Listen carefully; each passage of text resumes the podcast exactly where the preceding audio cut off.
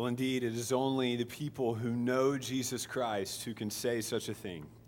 That in a world of trouble, where Satan buffets and sea billows of grief roll, roll, that we can say that indeed it is well with our soul. I hope that is your testimony this morning. I'd like to invite you to turn back again to Psalm chapter 5, which Benny has read for us. And so you have already heard, we'll be referencing the text throughout our time together this morning. And let me lead us in a word of prayer, asking for God's blessing on His word.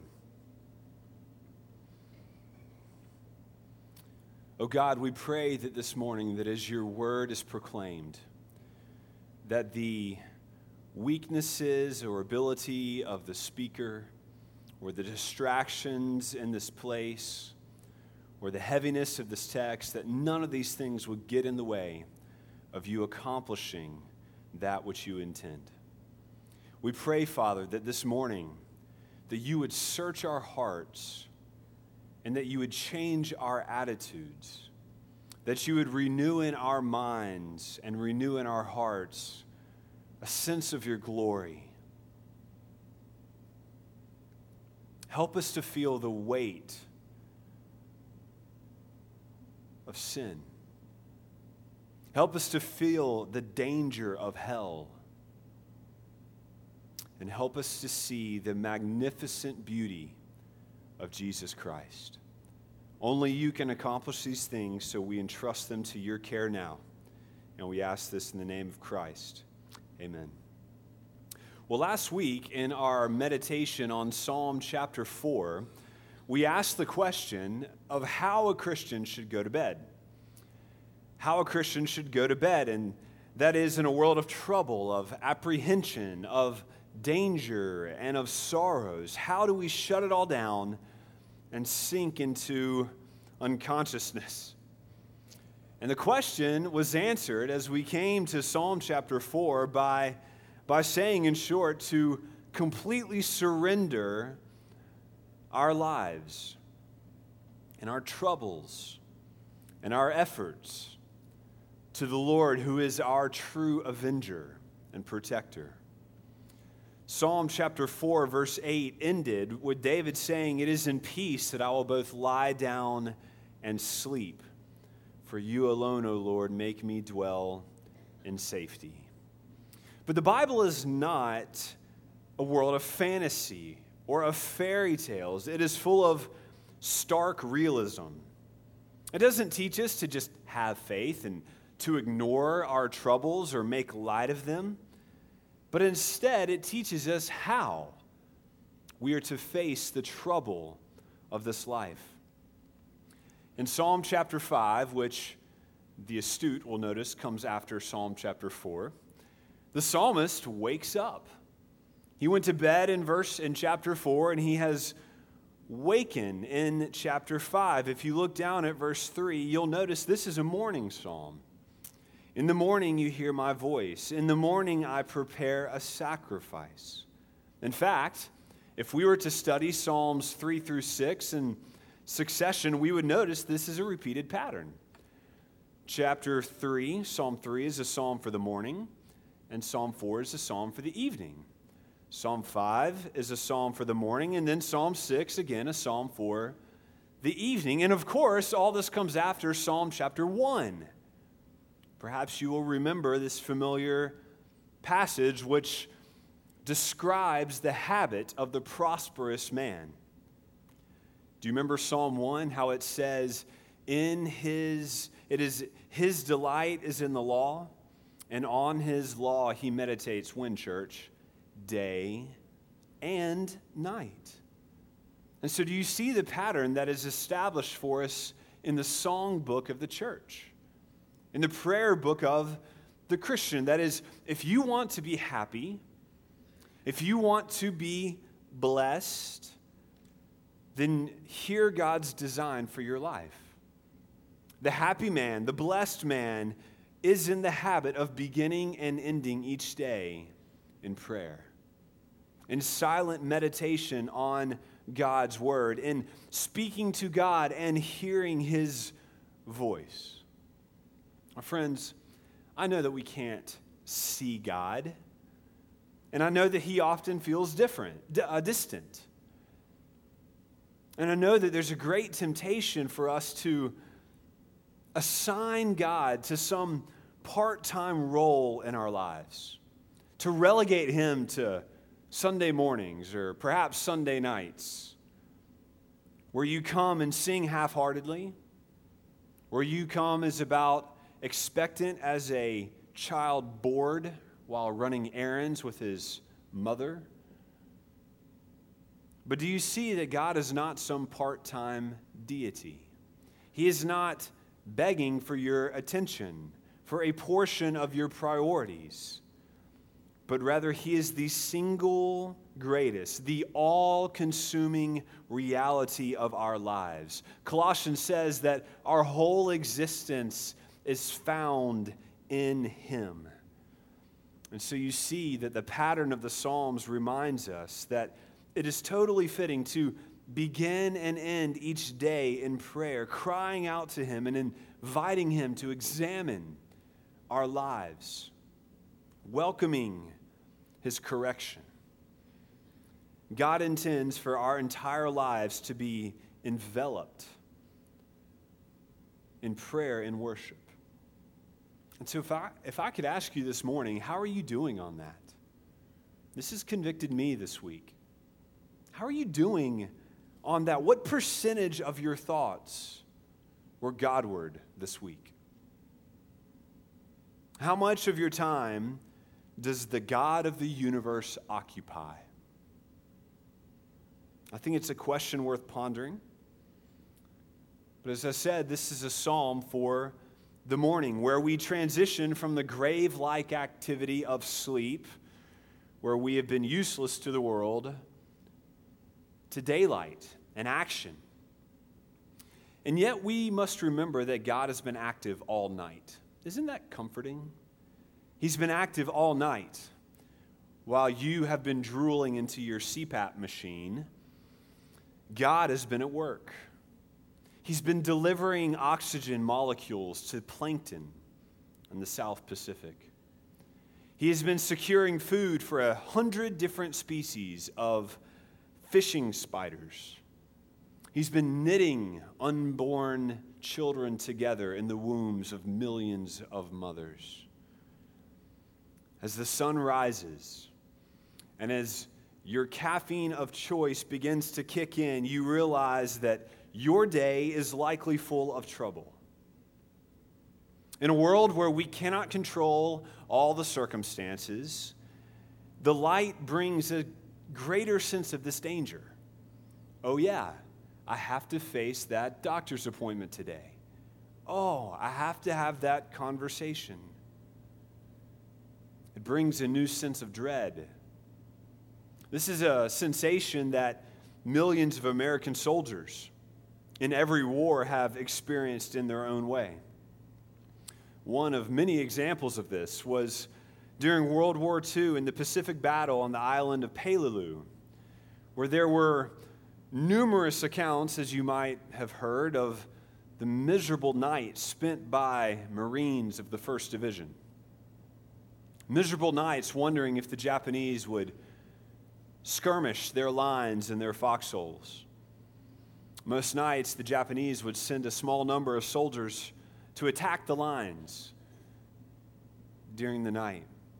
And Marines would never know if they were just being harassed by a squad of enemy soldiers or if it was a whole Japanese regiment that they would wake up and discover. Darkness covered it. That's what happened at the Battle of Tenaru, the Battle of Alligator Creek, where Japanese forces attacked Marines during the night, but it wasn't until daybreak that the Marines realized how threatening the force really was. Once the sun came up, they could see how numerous their enemies were. Now, while the dangers of civilian life are remarkably different, the same phenomena is true. As the sun comes up, we see our problems. We must face our problems head on. And the, di- the biggest, most significant, most dangerous problem in our life is evil. Our greatest enemy is evil. And the overarching lesson of this psalm is that we desperately need God's help to discern and to distinguish what the problem really is, who the enemy really is. We need God's help to see and understand the danger. For unlike the eventual clarity of battle, the nature of our spiritual battle is often that we struggle to see the work of the enemy. For his work is, in major part, an effort to lull us back to sleep, to make us ignorant of how dangerous he really is, to, to blind us to the manipulation of his schemes.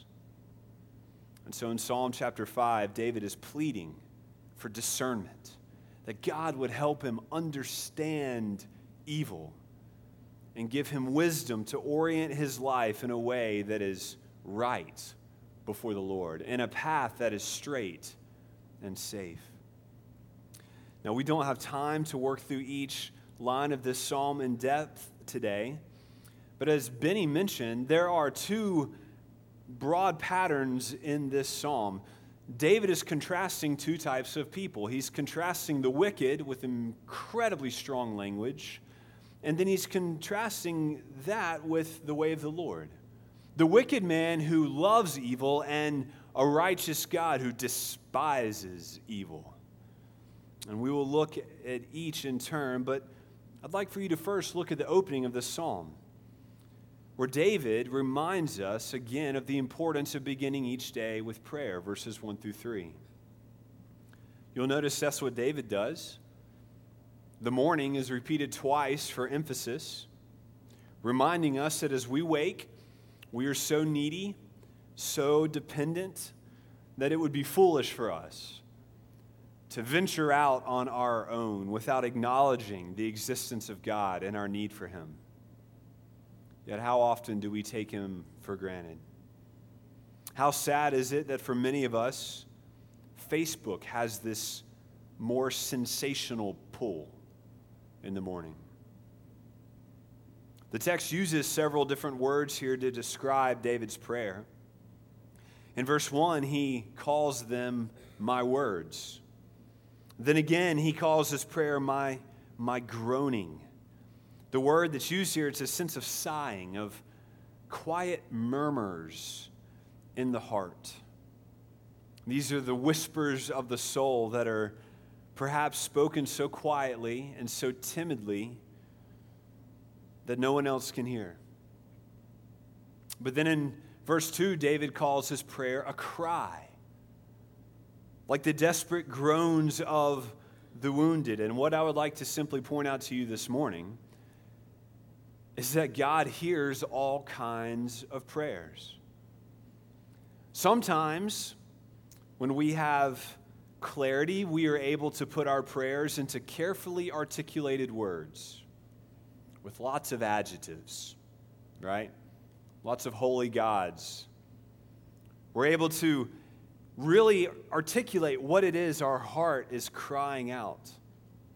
But then there's other times where our prayers are more, more desperate. They're more like groans, inarticulate, groans of pain or distress. Perhaps we're simply bemoaning our spiritual dullness. Other times, our prayers are the quiet whispers of our heart times where we may be ashamed or may lack clarity or just, just don't know what to say. We're reminded here that the Lord hears all of our prayers. And there's an expectation that God hears. We have this trio of verbs in verses 1 through 3 that God would give ear, right? That He would consider, that He would give attention. Friends, it should give us great comfort that not only can we go to God in our troubles, but that He actually hears. That whatever our condition, God hears. He does not respond to us on the basis of our goodness or on the clarity of our prayers, on if you're a prayer warrior or not, but rather God's attention is drawn to those who have a sincere heart, who would tell him what is truly on their soul's surface. God is drawn to those who are truly groaning for him. So, what matters is not the skill of the prayers, but the honest sincerity of our hearts, and that we go to the Lord at all. But what is David praying about? What is his prayer in the morning? What is he asking? Well, this moves us to a strange and uncomfortable portion of the psalm in verses 4 through 6, and then again in verses 9 through 10, where we see God's view of the wicked. These are words that are somewhat uncomfortable. Remember, I said that this psalm contrasts two types of people the wicked and the righteous, specifically the righteous God and the people who are like him. Let's consider the view that God has of the wicked. I feel like I should warn you that there are words here that would make you squirm. It would be very tempting to adjust them but before we discuss these, let me try to put this in perspective. I'm persuaded that the one of the main thrusts of this psalm is that David is praying that God would help him make right evaluations of evil. That as he wakes up and as he walks into his day, that God would give him eyes to make right judgments about what is good and what is beautiful, and what is ugly and what is evil. I feel like I should remind you to think about how you make decisions. All throughout the day, you and I are making, I mean, thousands of evaluations. And most of the time, we don't even realize we're doing it because we've conditioned our hearts to know what is good and what is bad, what is beautiful, what is ugly, what is pleasant, what is unpleasant. Yet our hearts make thousands of decisions about what is beautiful and those are the things that you pursue. And the heart also makes decisions about what is not beautiful, and that's what we neglect or avoid. In every single decision that you make, you are choosing based on what you believe is good and what you believe is bad. This is why I avoid decaf coffee, because I know that it is ugly, right? You make decisions based on your evaluations. You realize that everything you do, you do for a reason, right? And that reason comes from your heart. Every thought, every word, every action, every behavior, every inaction, it begins with a desire. In the counseling room, we often summarize it like this You do what you do because you want what you want. All the time. You do what you do because you want what you want. And we want things based according to what we think is good. But here's the problem sin has distorted our hearts. Our hearts, which were made to love and to worship God, to see Him in His beauty, have been overcome with lust, which has defiled our hearts a lust which has led us to become foolish in our thinking. The Romans says that our hearts have become dark. Romans 1 tells us that because of this, we have gotten it all backwards. We have exchanged the glory of God, the most beautiful thing imaginable, for the glory of stuff, for the things He's made. In other words, sin has twisted our vision of what is beautiful. We see what is evil and we think it's beautiful. We see what is beautiful and we think that it is evil, or we can't recognize it as such. I mean, we could give 10,000 examples of this, but one simple one perhaps would resonate with you. This is why you struggle to read the Bible, but do not struggle to watch TV. The Bible, which reveals in its totality the beautiful glory of God seems boring. And yet, the media, the artifacts of our culture, which glorify evil, seem interesting. How could that not be twisted? Well, that works because we struggle to discern what is truly beautiful. What is it that you think makes the Game of Thrones or Fox News look more interesting to our hearts than God? It's a demonic propaganda campaign of our enemy who is appealing to the old distortions of our heart. Do you remember what happened to Eve? She saw the fruit and saw that it looked good to eat. She had it backwards. And here in this text, we have numerous statements of how God sees and evaluates the wicked. I'll have to group them together, but you'll notice in verse 4 that God is displeased with the wicked. That those who do sin, that those who do evil, God has no pleasure in them at all, not even for a moment. Again, in verse 4, we see that God does not dwell with the wicked.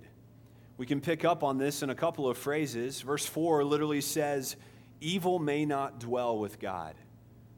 And then in verse 5, we read that the evil, the boastful, the proud cannot even stand before God's eyes.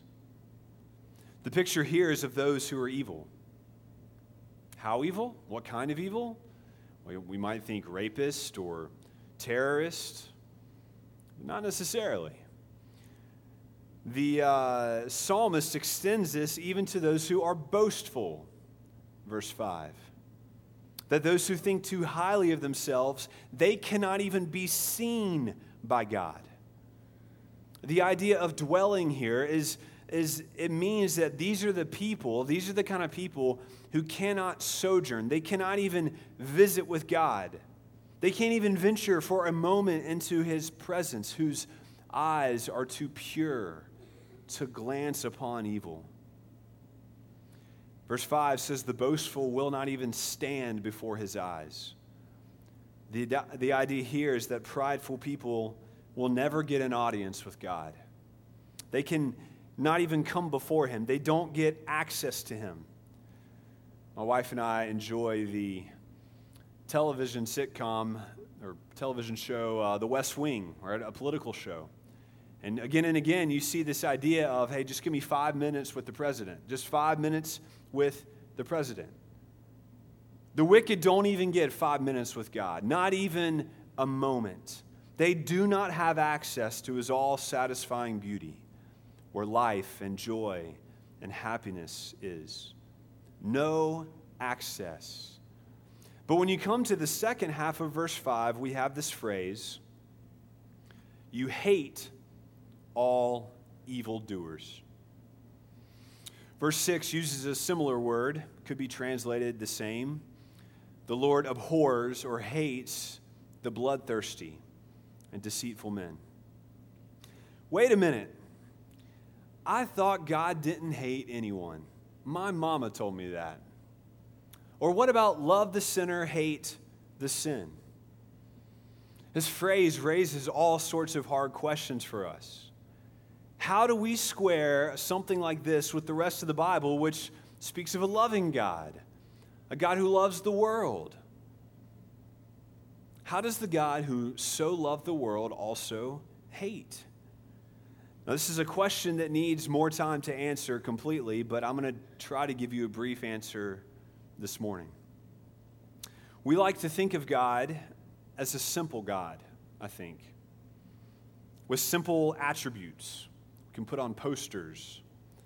But God is not simple, God is complex. The Bible says that God is love, but describes God's love in all sorts of different ways. He's complex. And the same is true when it speaks of God's hatred. Now, without wading too far into philosophy here, which is over my head, I think it's best to think of the person, the human, in two ways. This perhaps is helpful for us there's a sense in which we can think of a man's essence, right? Where we can think of mankind as one who is made in God's image, right? And, it's in this way that God loves all of humanity. He loves all who bear his image. The Lord is compassionate and shows love to all he has made. He gives life, he gives food, he allows it to rain on the just and the unjust. But we can also think of man's function. Not just his essence, but his function. That is, we could think of man in terms of his activity or his behavior. When God speaks of those who do evil, though in one sense, yes, he loves them as image bearers, there is another equally valid sense in which God hates them. Hear God's word in verse 5 God hates all evildoers. I think it's important here that we recognize that there is something different about God than humans. When the Bible says that God hates, it doesn't mean that he hates like we hate. When humans hate, it is a sinful, emotional, capricious sort of activity. But that's not the case with God, who has holy emotions and perfect control over his emotions. Bible teacher Steve Steven Lawson, I think he answers this problem well when he says this. I quote, God rejects all who reject him. What we have in this passage is it's a figure of speech or Hebraism that contrasts love and hate with which communicates acceptance and rejection. When the Bible says that God loves, it means that God accepts in a certain kind of way. And when the Bible says that God hates, it means that God rejects. I think that's helpful. And we have to understand that the main idea, what it is here, that we're not getting too hung up on how God hates and loves and miss the main message that God's hatred means that he rejects the wicked. Do you see that? God rejects those humans who, though made in his image, do wickedness. A holy God has nothing but righteous wrath and hot indignation for evil. Therefore, the Bible says God hates the wicked. Verse 6 shows their outcome God will destroy them.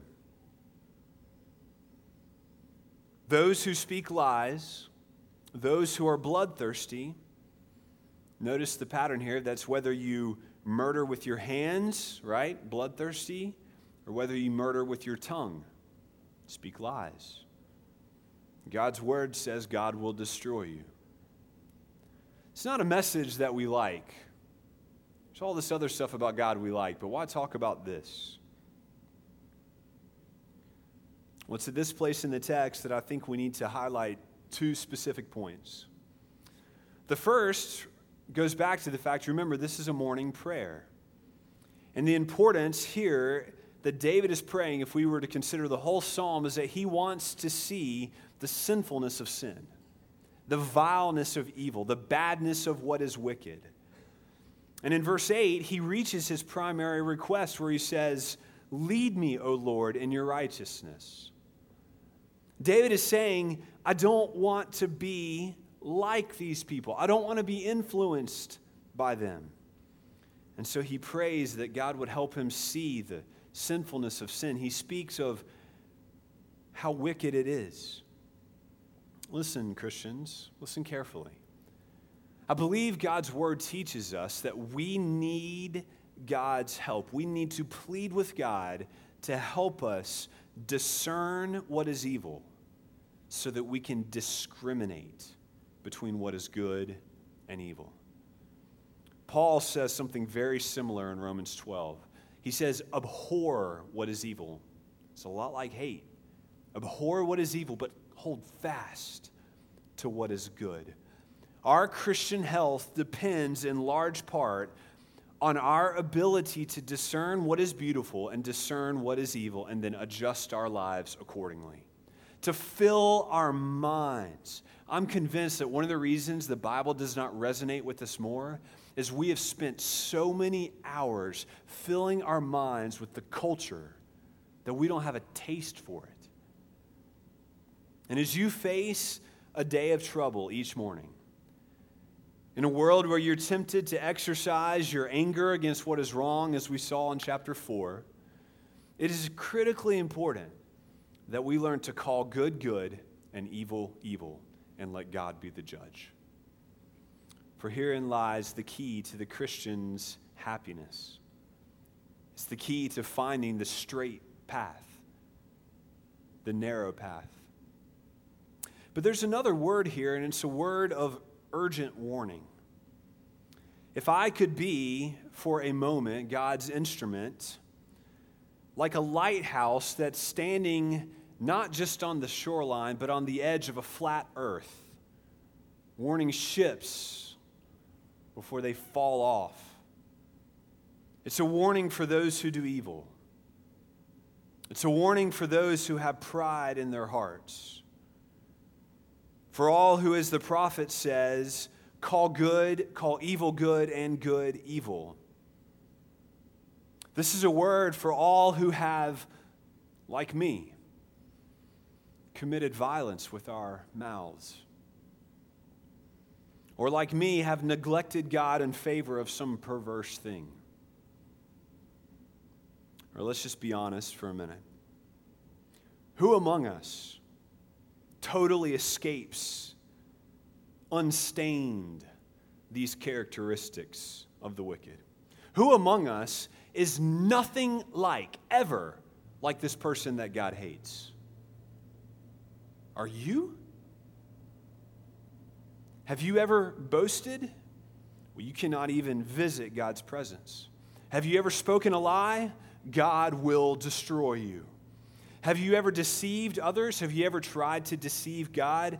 God abhors you. So you might ask,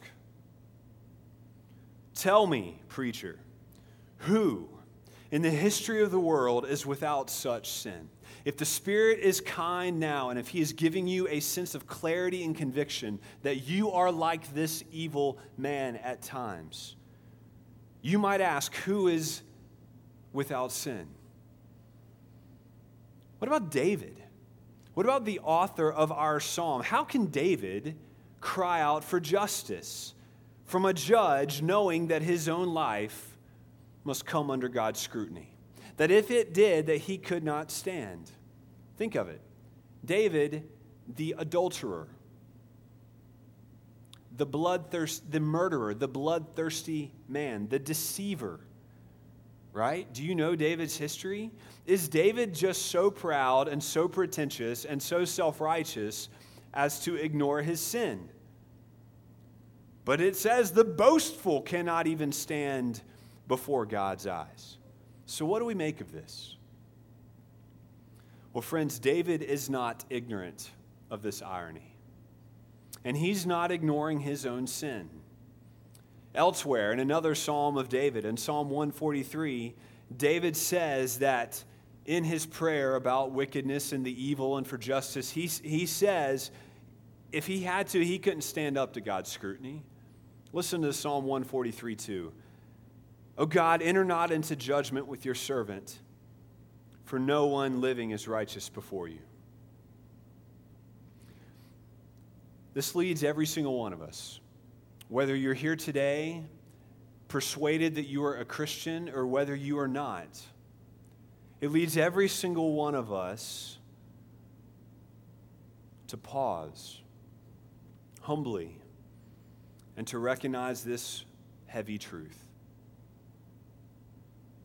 If God were to try me, if God were to try my case, I too would be hated and eventually destroyed by God. Do you see that? Don't fly past these words on to the fun ones. If God were to try my case, I too would be hated and eventually destroyed by God. So, what gives? Like to invite you to look down at verse 7. David says, But I, through the abundance of your steadfast love, will enter the place where you dwell. Or look over at verse 11. The scriptures say, But let all who take refuge in you rejoice. And then in the same verse, it speaks of those who have God's protection. Friends, I'm glad that I get to be here with you this morning. For just as I have the daunting responsibility to proclaim to you the awful hatred of God's wrath, I almost changed this text this week. I thought, hmm, I chose a wrong psalm. This is a daunting task. But just as I have the incredible responsibility to proclaim God's wrath, I also have the awesome privilege to stand before you and proclaim God's gospel. And so here it is. You are a sinner. And as we have seen, God hates and will eventually destroy sinners.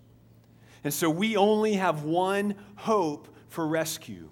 And Jesus Christ is that hope. Jesus came to earth, and though he never sinned, he never got it backwards. He never called evil good and good evil. He always loved the right things. And yet, he came and he went to a cross, and Jesus became God's enemy. Jesus became sin for us. That's why Jesus said, My God, my God, why have you forsaken me? I believe that while God was pouring out his wrath on Jesus, it is right to say God abhorred Jesus. He despised Jesus so that he could love and rescue you. For God so loved the world that he gave his only Son so that whoever believes in him will not perish, will not be destroyed, but have eternal life. The only way that you can be saved from the awful fury of an awesome God, it is not by perfect attendance. God doesn't give a rip that you're at church. That's not anything. You need to get a shield, verse 12. You need to find some refuge, verse 11. You need to secure some protection, verse 11. And the only one who is strong enough and willing to protect you from God is God. The only one able to protect you from the wrath of the Father is the Son. Jesus Christ is the only hope for sinners. And I proclaim him to you this morning, and in hopes that you will see his beauty amidst a backdrop of the true, awful wrath of God. I'd like to invite you to enter with me this morning into a time of response and invitation. And I believe God has two words for those of us who are here this morning. For those who are lost, who don't know the Lord, who are under God's wrath, friends, you must not pretend that your sin is no big deal to God. You can't mock Him. And then for us who are Christians, we desperately need God's help to see what is sinful and to see it as truly sinful. This is a time to respond to God in your heart. And as we sing, I want to encourage you lift up your prayer to the Lord and ask Him for your, His grace. Let's sing together. Will you stand with me in a time of invitation?